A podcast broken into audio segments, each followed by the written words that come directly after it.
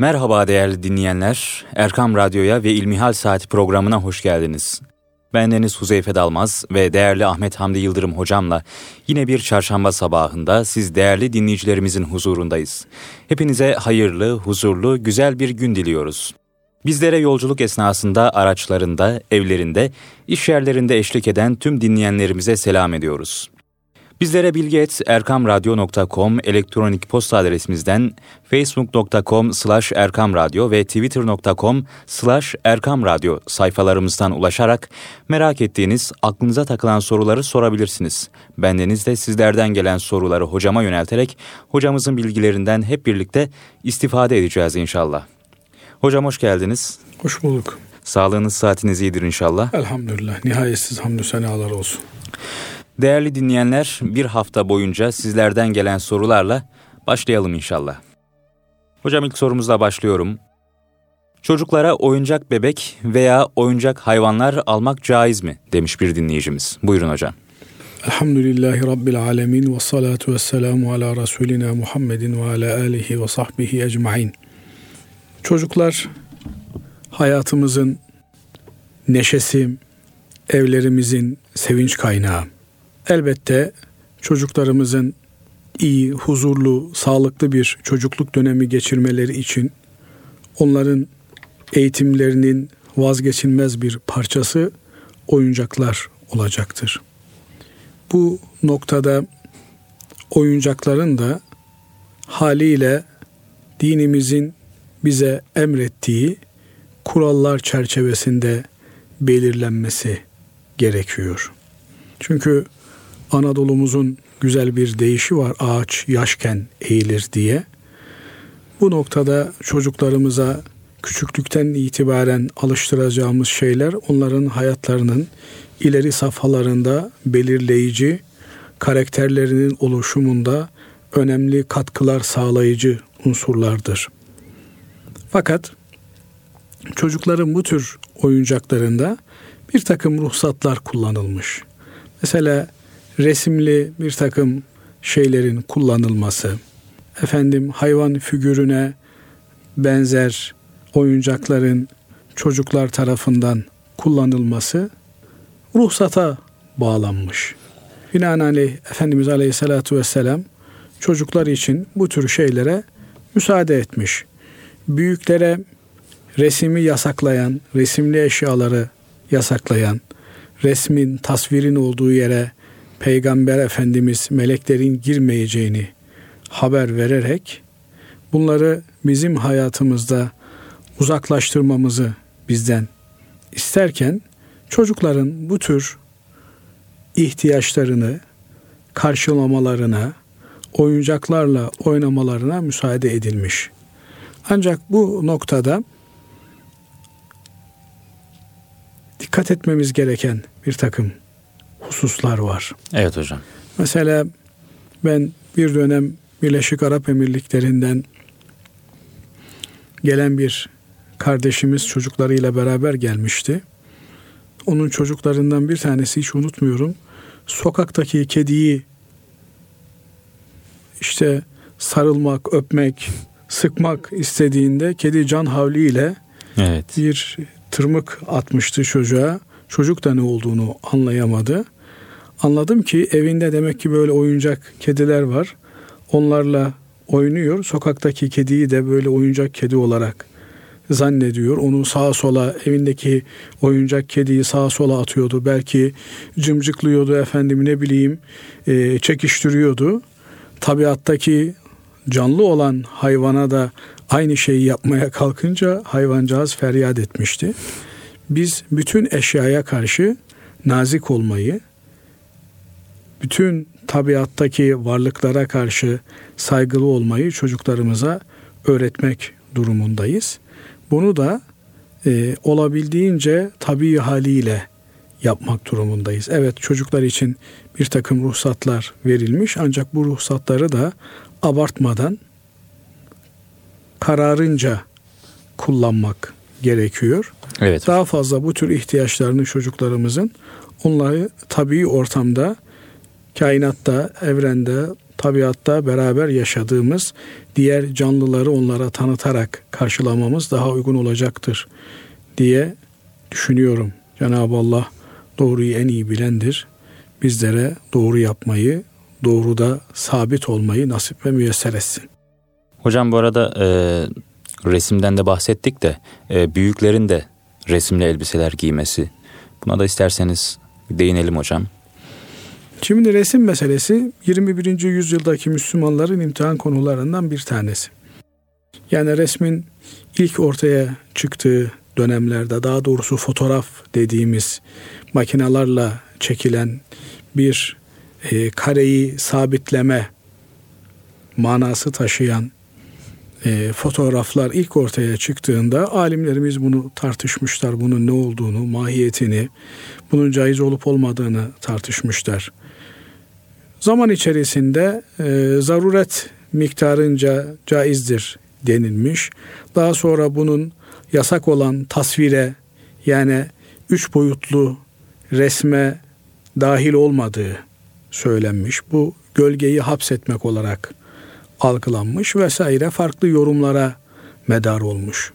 Fakat şurası bir gerçek ki dinimiz resmi, heykeli, üç boyutlu veya tek boyutlu çizimleri eğer bir saygınlık atfediliyor ve bir tazim simgesi haline getiriliyorsa bunları reddetmekte, bunları çok ciddi şirk tehlikesine, putperestliğe bir yol olarak, araç olarak değerlendirmektedir. Fakat böyle olmayan, cüzdanda saklanan, işte ne bileyim pasaport için, vize için, kimlik için gerekli olan miktarıyla resmi kullanmayı veya işte bir haberi e, anlatmak için, detaylandırmak için bir fotoğraf karesini kullanmayı belki anlayışla karşılamak mümkün. Evet. Fakat boy boy resimler çektirmek, bunları duvarlara asmak, bunlar üzerinden bir gösteriş, bunlar üzerinden bir saygı oluşturmaya kalkışmak bunlar dinimizin asla kabul etmeyeceği, reddettiği şeylerdir. Bu hususta dikkatli olmak lazım geliyor. Bugün bakıyoruz insanlar olur olmadık yerde hemen fotoğraf makinesine sarılıyorlar. Deklanşöre basıyorlar. Ee, bir yerde bir yemek yeniliyorsa bir e, olay cereyan ediyorsa hemen onu bu tür araçlarla ispata işte sosyal iletişim araçları üzerinden herkese paylaşmaya başlıyorlar. Bunların pek doğru olduğunu söylemek mümkün değil. Evet hocam. Mümkün mertebe Müslümanın vakarını taşıması, Müslümanın sağında ve solundaki melekler tarafından her an, her zaman zaten kayıt altında olduğunun bilincinde olarak bu tür maziye yönelik hatıra malzemesi biriktirmeyi pek de önemsememesi tavsiye edilir. Asıl önemsememiz gereken Cenab-ı Allah'a götüreceğimiz amellerimiz olmalı. O ameller de zaten kayıt altında. Onları böyle tespit etmek, onları belgelemek gibi bir endişeye de mahal yok. Evet hocam. Hocam diğer bir soru. Teheccüd namazı ne zaman ve nasıl kılınır, nasıl niyet edilir? Teheccüd namazı bir yönüyle gece namazı olarak bilinen ama teheccüdle gece namazını birbirinden ayrı gören alimlerimize göre yatsı namazını kıldıktan sonra bir müddet uyuyup sonrasına kalkıldığında kılınan namaz teheccüd namazıdır. Ama yatsı namazını kıldıktan sonra uyumadan devam edilen ibadet gece namazı olarak anılmaktadır. Teheccüd namazı iki rekattan 12 rekata kadar kılınabilen bir namazdır. Hz. Peygamber sallallahu aleyhi ve sellem Efendimiz'e farz olan bir ibadettir. İlk dönem Müslümanların bütünü üzerine farz olan bu ibadet, gece namazı, teheccüd. Daha sonra Cenab-ı Allah ümmeti Muhammed'e kolaylaştırmayı murad ettiğinden dolayı sünnet haline dönüşmüştür. Ancak elbette biliyorsunuz farz ibadetin sevabıyla, getirisiyle nafile ibadetin, sünnet ibadetin sevabı, getirisi aynı olmuyor. Evet. Bu yüzden ashab-ı kiram efendilerimiz farz iken nafileye dönmüş olan, sünnete dönmüş olan bu ibadete çok daha fazla sarılmışlardır. Hatta Hazreti Peygamber Efendimiz ashabına teheccüd namazını sıklıkla tembih etmiş. Gece namazı kalkmalarını tavsiye ederek gece namazını kılmalarını ashabına öğütlemiştir. Bu yönüyle geceyi ibadette geçirmenin olmazsa olmaz parçası teheccüd namazıdır. Evet. Onun için Müslümanlar yatsı namazından sonra hemen yatmayı tercih ederler. Gecenin ilerleyen vakitlerinde kalkarlar. Cenab-ı Allah'ın huzuruna özellikle de seher vakitlerinde uyanık olarak bulunurlar ve bu vakitte hadisi şeriflerden öğrendiğimiz kadarıyla Cenab-ı Allah gökyüzü semasına tecelli eder. Var mı bir arzusu olan arzusunu yerine getireyim? Var mı bir ihtiyacı olan ihtiyacını karşılayayım? Var mı bir isteği olan isteğini, duasını yerine getireyim diye nida eder. O dönemde uyanık olan, ibadet halinde olan kullar bu feyizli vaktin feyzinden istifade ederler. Dolayısıyla bu vakitleri ganimet olarak bilmek gerekiyor. Hele de şu günlerimiz, kış günleri, geceler uzun. Hı hı. Yatsı erken okunuyor, erken kılınabiliyor. Çok geciktirmeden 9 gibi 10 gibi en geç yatmalı ve 3-4 gibi bilemediniz en geç 5 gibi kalkıp hiç olmazsa 2 rekat bir teheccüd namazı kılmak suretiyle gecelerimizi aydınlatmalıyız, ışıklandırmalıyız, nurlandırmalıyız. Fakat unutmamak gerekiyor ki gece ne kadar yoğun bir ibadetimiz olursa olsun, ne kadar yoğun bir tilavetimiz, evrad-ı eskarımız olursa olsun, geceyi hayırla tamamlayacak olan sabah namazını cemaatle kılmaktır. Evet. Sabah namazını cemaatle kılmaya mani olan, engel olan hiçbir gece ibadeti makbuliyete mazhar olamaz. Bu yüzden Müslüman ehem mühim dengesini gözeterek sabah namazını cemaatle idrak edebileceği şekilde gecesini ayarlar. Hele de bu kış geceleri çok müsait bir mevsim. Bu mevsimleri ganimet bilmek gerekiyor. Evet. Gece müminin özür dilerim kışlar müminin baharı olarak değerlendirilir. Kış geceleri uzun, gündüzleri kısadır. Gündüzlerini oruçla geçirmek kolaydır. Yani ha, sabah kahvaltısı yapmışsınız, akşam yemeği yemişsiniz. Hı hı. İşte bugün e, neredeyse 6'ya çeyrek kala, 6'ya 20 kala imsak oluyor. Evet. Akşam dediğinizde 5 gibi oluyor.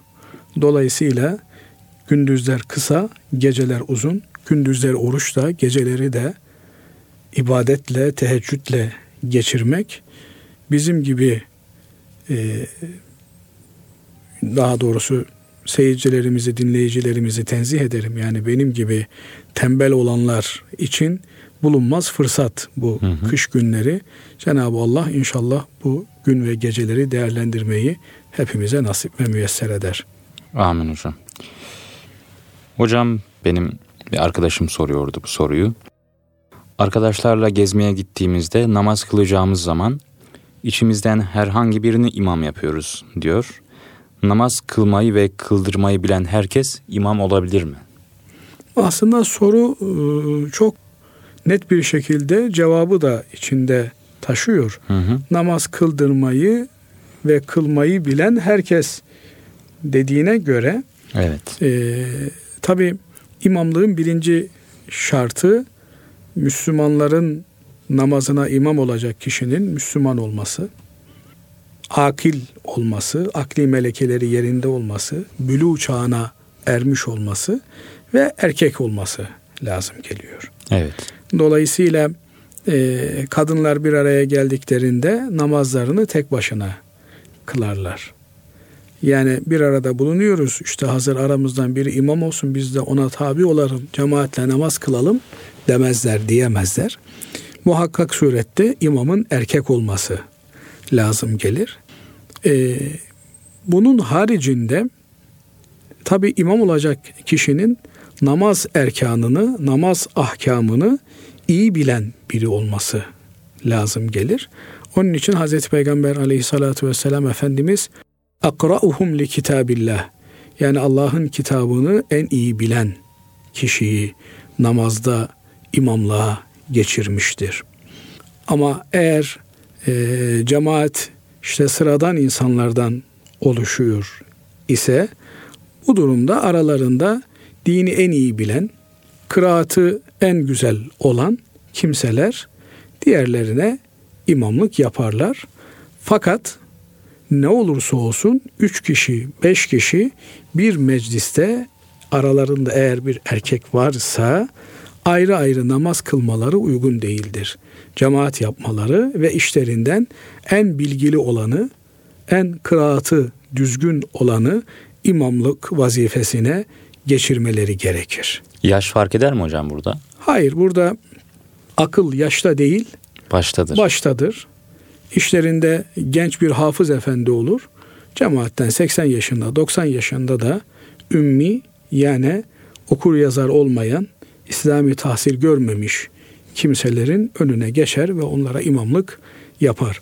Ama eğer cemaatin içerisinde diğer bütün özellikleri eşit olan kimseler varsa bu durumda yaşlı olan elbette imamlığa geçer. Çünkü yaşlı olmak bir imtiyaz sebebidir. Cenab-ı Allah yaşlılara ayrı bir rahmet nazarıyla bakar. Onların imamlığının ayrı bir rahmet tarafı vardır. Fakat sırf yaşlılık imamlık için yeterli bir kriter değildir. İmamlık için asıl kriter dini bilmek, dini hükümleri iyi bilmek, kıraati düzgün olmak, ahlakı, sireti ve sureti güzel olmaktır. Bunları taşıyan kimseler arasında yaşlılık tali bir özellik olarak bir öncelik vesilesi olabilir. Hocam bu müezzinlikle de aynı mıdır? Ee, mesela pek bilgisi yoktur e, müezzinlik hakkında. Hocam sadece bir kamet getirmesini bilir. Bu kişi sadece müezzinlik yapabilir mi? İşte tabii bütün e, bu tür dini vazifeleri yerine getirmemizde bize önderlik yapacak olan kimselerin cemaate birer numuneyi imtisal şahsiyetler olmaları lazım gelir. Yani insanların örnek alabilecekleri, ahlaklarına itimat edecekleri kişiler olmaları lazım gelir. Bunun yanı sıra icra ettikleri vazifelerin detaylarını da bilmeleri gerekir.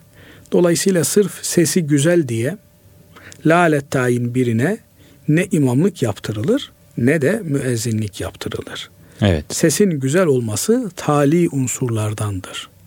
İlk önce ilminin, bilgisinin güzel olması aranır. Hı hı. Ama bilgisi yerinde olan insanların arasında elbette Davudi bir sese sahip olan kimsenin müezzinliği ayrı bir tat ve lezzet vereceği için onun müezzinliği tercih edilebilir.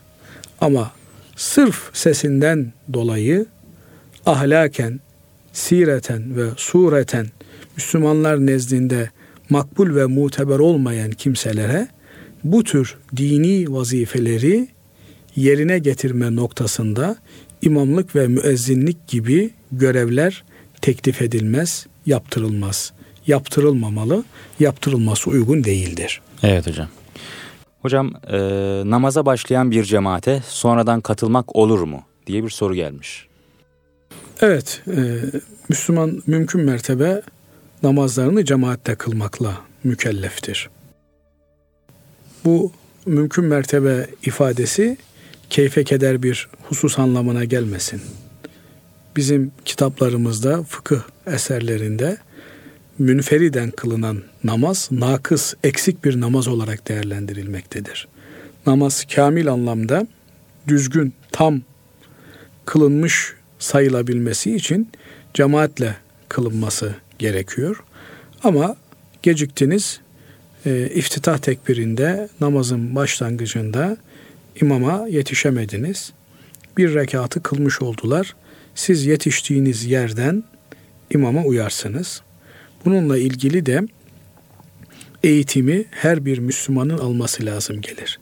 Çünkü bu çok başımıza gelebilecek bir durum olduğuna göre imama ikinci rekatta yetiştik. Kalan bir rekatı nasıl kılacağız? Öğle namazının ikinci rekatında yetiştik nasıl olacak? Akşam namazının ikinci rekatında yetiştik nasıl olacak? Sabah namazının ikinci rekatında yetiştik nasıl olacak? Kalan rekatları nasıl tamamlayacağız? Zamm-ı süreyi nasıl ayarlayacağız? Kıraat meselesini nasıl çözeceğiz? Bu tür detayları her Müslümanın antrenmanlı bir şekilde bilmesi gerekir. Çünkü sıkça başımıza gelebilecek hususlar olduğundan dolayı başımıza geldiğinde yanlış yapmamız muhtemel olan bu gibi durumları zamanında eğitimle, tatbikatla çözmemiz lazım gelir. İkinci rekatta imama yetiştik. Hı hı. Kalan bir rekatı imam selam verdikten sonra kalkar. Sanki birinci rekatı kılıyormuşuz gibi kılarız. Elbette iftitah tekbirinde imama yetişen kimsenin kazanacağı sevapla ikinci rekatta imama yetişen kimsenin kazanacağı sevap aynı değildir. Ama mutlak surette son oturuşta bile imama yetişen kimse cemaat sevabını alır. Hı hı. Nasıl olsa ben son oturma kaldım. Artık imam selam versin de ondan sonra tek başıma namazı kılayım dememeliyiz. Kaide-i ehirede son oturuşta bile olsa imam, imama uymalı, tekbir getirmeli ve tekrar tekbir getirerek oturuş vaziyetine geçmeliyiz. Ettehiyyatuyu okuyup biz susarız. İmam selam verdikten sonra da Allahu Ekber der, kalkar, namazımızı kılmış oluruz. Evet hocam. Hocam kadınlar için kaş almak, kaşları yolmak, bacak ve yüzdeki kılları gidermek, kaşların arasında ve kenarlarında biten kılları almak caiz midir? Demiş herhalde bir bayan dinleyicimiz. Şimdi bu tür e, operasyonlarda temel kaide, kural şu. Fıtrat dışı görünen bir takım kılları vesaireyi temizlemek caiz görülmüş. Yani mesela bir e, kadının normal kaş biten mahallin dışına taşmış olan kaşları varsa bunlar alınabilir. Ama normal fıtri olarak mevcut olan kaşları üzerinde operasyon yapması, onları inceltmesi, efendim kalem şekline sokması türünden bir takım yapılan bu tür güzelleştirme tırnak içerisinde ifadeyle söyleyecek olursak operasyonları caiz görülmemiştir. Efendimiz Aleyhisselatü Vesselam bu davranışları yasaklamıştır. Yani bunlar kişinin Allah'ın yarattığı surete müdahalesi olarak görülmüştür. Yüzde kaşla ilgili, kirpikle ilgili bu tür kaş alma, kirpik alma gibi operasyonları böyle ifade ettikten sonra vücudumuzun belli bölgelerinde bulunan işte koltuk altı, etek altı dediğimiz bölgedeki kılların, tüylerin alınması aksine bir vecibe olarak alınması zorunlu olan temizlik yapılması gereken yerler olarak Hz. Peygamber Efendimiz Aleyhissalatu vesselam tarafından bizlere öğretilmiştir. Evet. Bunun haricinde göğüs kılları, bacak kılları vesaire gibi şeylerin alınmaları veya alınmamaları hususu kişinin kendi tasarrufuna bırakılmış. Erkeklerde pek tavsiye edilmemiş bu kıllara müdahale edilmesi. Ancak e, rahatsızlık veriliyorsa o zaman müdahale edilebilir. Bunun dışında eğer rahatsızlık vermiyorsa estetik olarak da e, muhatabına karşı bir sıkıntı doğurmuyorsa bu kıllara ilişilmez. Fakat kadınlar özellikle de muhatapları olan kocaları açısından bu tür bir operasyonu yapma mecburiyetinde kendilerini hissediyorlarsa o zaman bu kılları temizleyebilirler, alabilirler. Sadece e, kaşlarla ilgili Cenab-ı Allah'ın insanı en güzel surette yarattım ifadesine bir itiraz mahiyeti taşıyabilecek olan işte Allah gür kaşlı yaratmış. O onu beğenmiyor da işte şekle sokmak istiyor. Bunlar doğru davranışlar olmaz. Ancak başta da söylediğimiz gibi eğer mesela bir kadının bıyık bölgesinde kadın fıtratına aykırı olan bir kıllanma varsa onları alabilir. Evet. Veya işte sakal bölgesinde bir kıllanma varsa onları alabilir. Bu noktada kadın fıtratına aykırı olan şeyler bir hastalık, hormonal bir bozukluk olarak değerlendirilir. Ama aynı şey erkek söz konusu olduğunda durum değişir. Yani erkek sakalım bitiyor, onları almam lazım derse yasak olan bir fiili işlemiş olur. Aksine sakal erkekte fıtrat gereğidir. O fıtrata müdahale etmesi yasaktır ama kadında sakal fıtrata aykırı bir durum olduğu için orada kadının operasyonla e, sakal bölgesindeki kıllarını alması veya bıyık bölgesindeki kılları alması mümkündür, caizdir. Peki hocam. Hocam diğer bir soru. Çocuğu olmayan bir aile öksüz ve yetim kalmış bir çocuğa bakabilir mi? Tabii yetimlere sahip olmak, sahip çıkmak, onların ihtiyaçlarını karşılamak, Efendimiz Aleyhisselatü Vesselam'ın bizlere şiddetle tavsiye ettiği hususlardan bir tanesidir.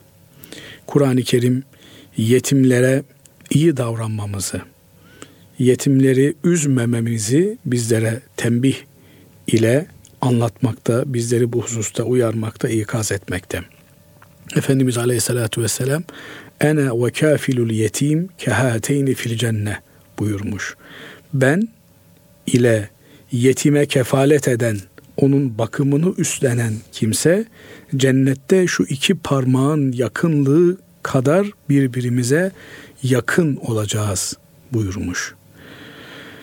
Bundan dolayı elbette yetime sahip çıkmak, yetimi koruyup gözetmek, ona tabiri caizse babalık yapmak, analık yapmak her Müslümanın üzerine düşen bir vazifedir. Evet. Fakat yetime sahip çıkmak ile onu evlat edinmek arasında bir fark var. Doğru olan eğer anası olmayan sadece babası olan bir çocuksa onun annesinin görebileceği ihtiyaçlarını görmeye çalışmak. Anası olan babası olmayan bir çocuk ise yetim olan çocuk, öksüz olan çocuk onun maddi ihtiyaçlarını babasının karşılayabileceği ihtiyaçları baba şefkatini o çocuğa göstermektir. Fakat e, onu nüfusumuza geçirmek, ona bizim soyadımızı vermek, bizim nesebimize onu almak gibi uygulamalar Kur'an diliyle cahili adeti olarak görülmüş ve reddedilmiştir. Dolayısıyla yetime sahip çıkmak var, yetime bakmak var, yetimi en iyi şartlarda topluma kazandırmak için, yetiştirmek için elden gelen gayretin gösterilmesi var. Fakat yetimi sahiplenmek, yetimi kendi soy kütüğümüze almak suretiyle babasının ve anasının soy kütüğünden uzaklaştırmak doğru bir davranış değil. Kur'an'ın yasakladığı, reddettiği bir davranıştır. Peki hocam. Diğer bir soru. süt kardeşler evlenebilir mi? İlginç bir soru hocam. Hayır. Süt kardeşlerin evlenemeyeceğini Kur'an-ı Kerim açık bir şekilde ifade etmekte.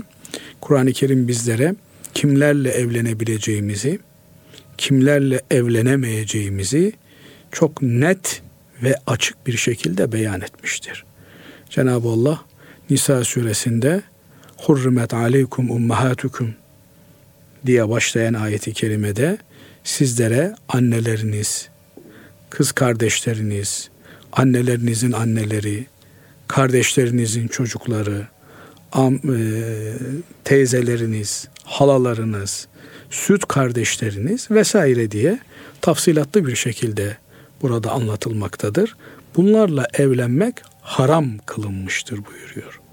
Dolayısıyla süt kardeş nesep kardeşi ile bu durumda aynı hükümlere tabidir. Yani bir kimsenin nasıl kız kardeşiyle evlenmesi haramsa süt kardeşi ile de evlenmesi haramdır, geçersizdir, batıl bir işlemdir. Evet. Hukuken yok hükmünde bir işlemdir. Dolayısıyla buna çok dikkat edilmesi gerekiyor. Eğer mesela olur ya anne rahatsız olur, hasta olur, sütü olmaz, çocuk başka bir annenin sütüne muhtaçtır, başka bir anneden süt emer. Bunun kayıt altına alınması lazım gelir. Kimden süt emmiş? O süt emdiği annenin akrabaları kimler? Çünkü sadece süt kardeşliği yok. Yani süt kardeşiyle beraber gelen süt anneliği, süt babalığı yani bir umum akrabaların süt bağıyla da intikali söz konusu. Evet. Nasıl kan bağı, nesep bağı bir takım akrabalıkları doğuruyorsa süt bağı da bir takım akrabalıkları doğuruyor ve bu doğan akrabalıklar neticesinde kan bağının evlenmeyi yasak kıldığı gibi süt bağının da evlenmesi yasak olan, evlenmeyi yasak kıldığı bir takım akrabalar bulunmaktadır. Bu yüzden bu tür süt emme işlemlerinin kayıt altına alınması lazım gelir. Evet hocam. Hocam diğer bir soru. Kredi kartı kullanılmasıyla ilgili bunun hükmü nedir? Hangi koşullarda kullanabiliriz? Çeşitli söylemler var bu konuyla ilgili. Biz de uğraşıyoruz kullanmamak için. Bir de sizin bilginize danışalım dedik. Allah razı olsun diye bir soru sormuş hocam. Evet kredi kartı kullanma meselesi maalesef günümüzde çok yaygınlaşmış bir adeta kanser halini almış hastalık durumunda. Bir dönem e, işte büyük alışveriş merkezlerinin önünde e, leblebi dağıtır gibi kredi kartları dağıtılıyordu.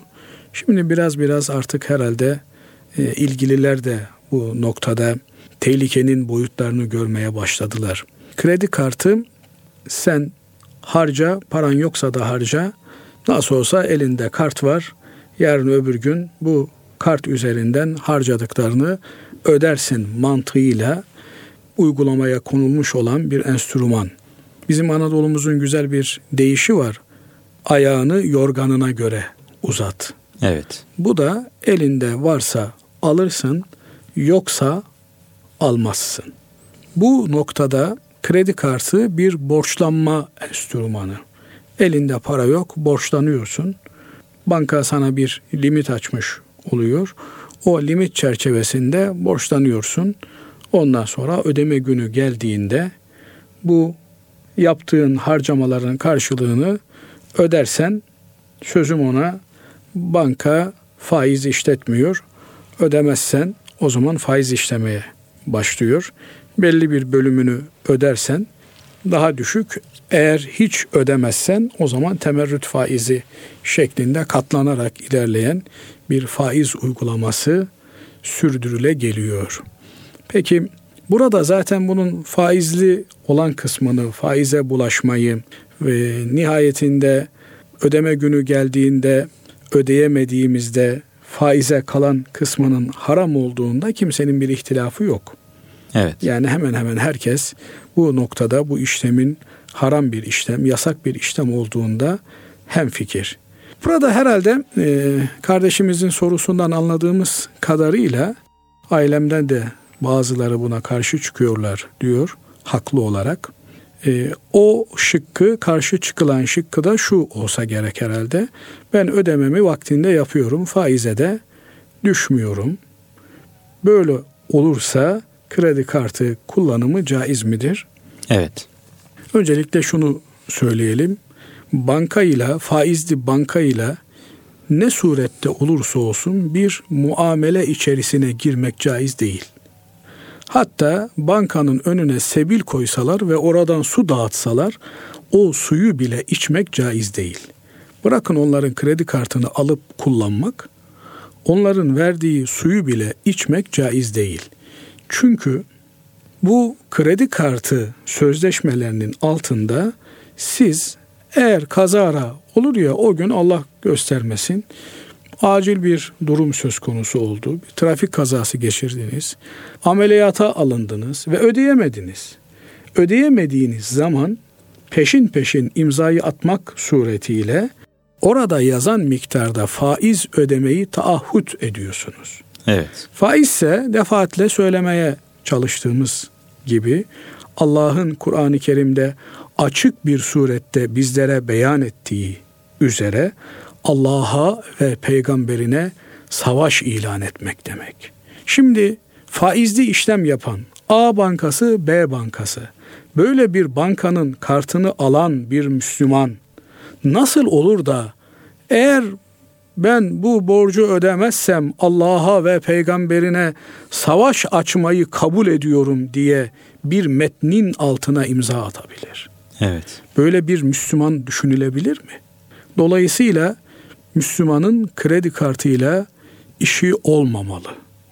He para bulunduramıyorum yanımda işte mecburum bunu kullanmaya filan deniyorsa başka enstrümanlar var. Ön ödemeli kartlar var.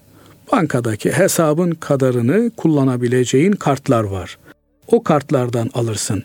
Pek bunları bankalar vermezler, dağıtmazlar. Bunlar işlerine gelmez çünkü. Evet. Bankaların sevdiği müşteri bol alışveriş yapan ve ödeme günü geldiğinde de borcunu ödemeyen müşteridir. Evet. Çünkü ona faiz bindirecektir ve o faiz sarmalına onu bulaştırdıktan sonra ondan nemalanmaya başlayacaktır. Bir Müslümanın böyle hileli, böyle tehlikeli enstrümanlardan uzak durması gerekir. Elinde kredi kartı varsa derhal yırtıp atmalı ve cebinde parası varsa alır. Yoksa zaten bakarsanız bu ihtiyaç diye bizlere yüklenen, öğretilen birçok şeyin ihtiyaç olmadığını da göreceksiniz. Ama öyle bir mantığın içerisine hapsedilmişiz ki gördüğümüz her şeyi ihtiyaç olarak telakki ediyoruz. Dolayısıyla kredi kartı kullanmayan Müslüman Allah'ın daha sevdiği Müslümandır. Borçlanmayan Müslüman Allah katında daha makbul bir kuldur. Borç çok zaruri bir ihtiyaç söz konusuysa yapılabilir. Ameliyata gireceksin Allah muhafaza etsin. Hiçbir Müslüman sana yardımcı olmuyor, destek olmuyor. Hastanede karşılıksız yapmıyor. O zaman belki böyle bir borçlanma yoluna gidilebilir. Ama bunun haricinde işte e, ayakkabım eskidi, yeni ayakkabı alacağım, perdeler eskidi, koltuklar artık deforme oldu, modası geçti diye borçlanmak da doğru bir şey değil. Evet. He, çok çok zaruret varsa o zaman faizsiz bankacılık yaptığı söylenen katılım bankalarının faiz işletmedikleri kartlara yönelilebilir. Onlar kullanılabilir. Peki hocam. Çok teşekkür ediyoruz hocam. Ben Bizlere ayrılan sürenin sonuna geldik. Allah razı olsun hocam. Radyosu başında bizlere kulak veren siz değerli dinleyicilerimize de çok teşekkür ediyoruz. Bir sonraki programda yeniden Kalbinizin Sesi Erkam Radyo'da buluşmak ümidiyle hoşçakalın. Allah'a emanet olun.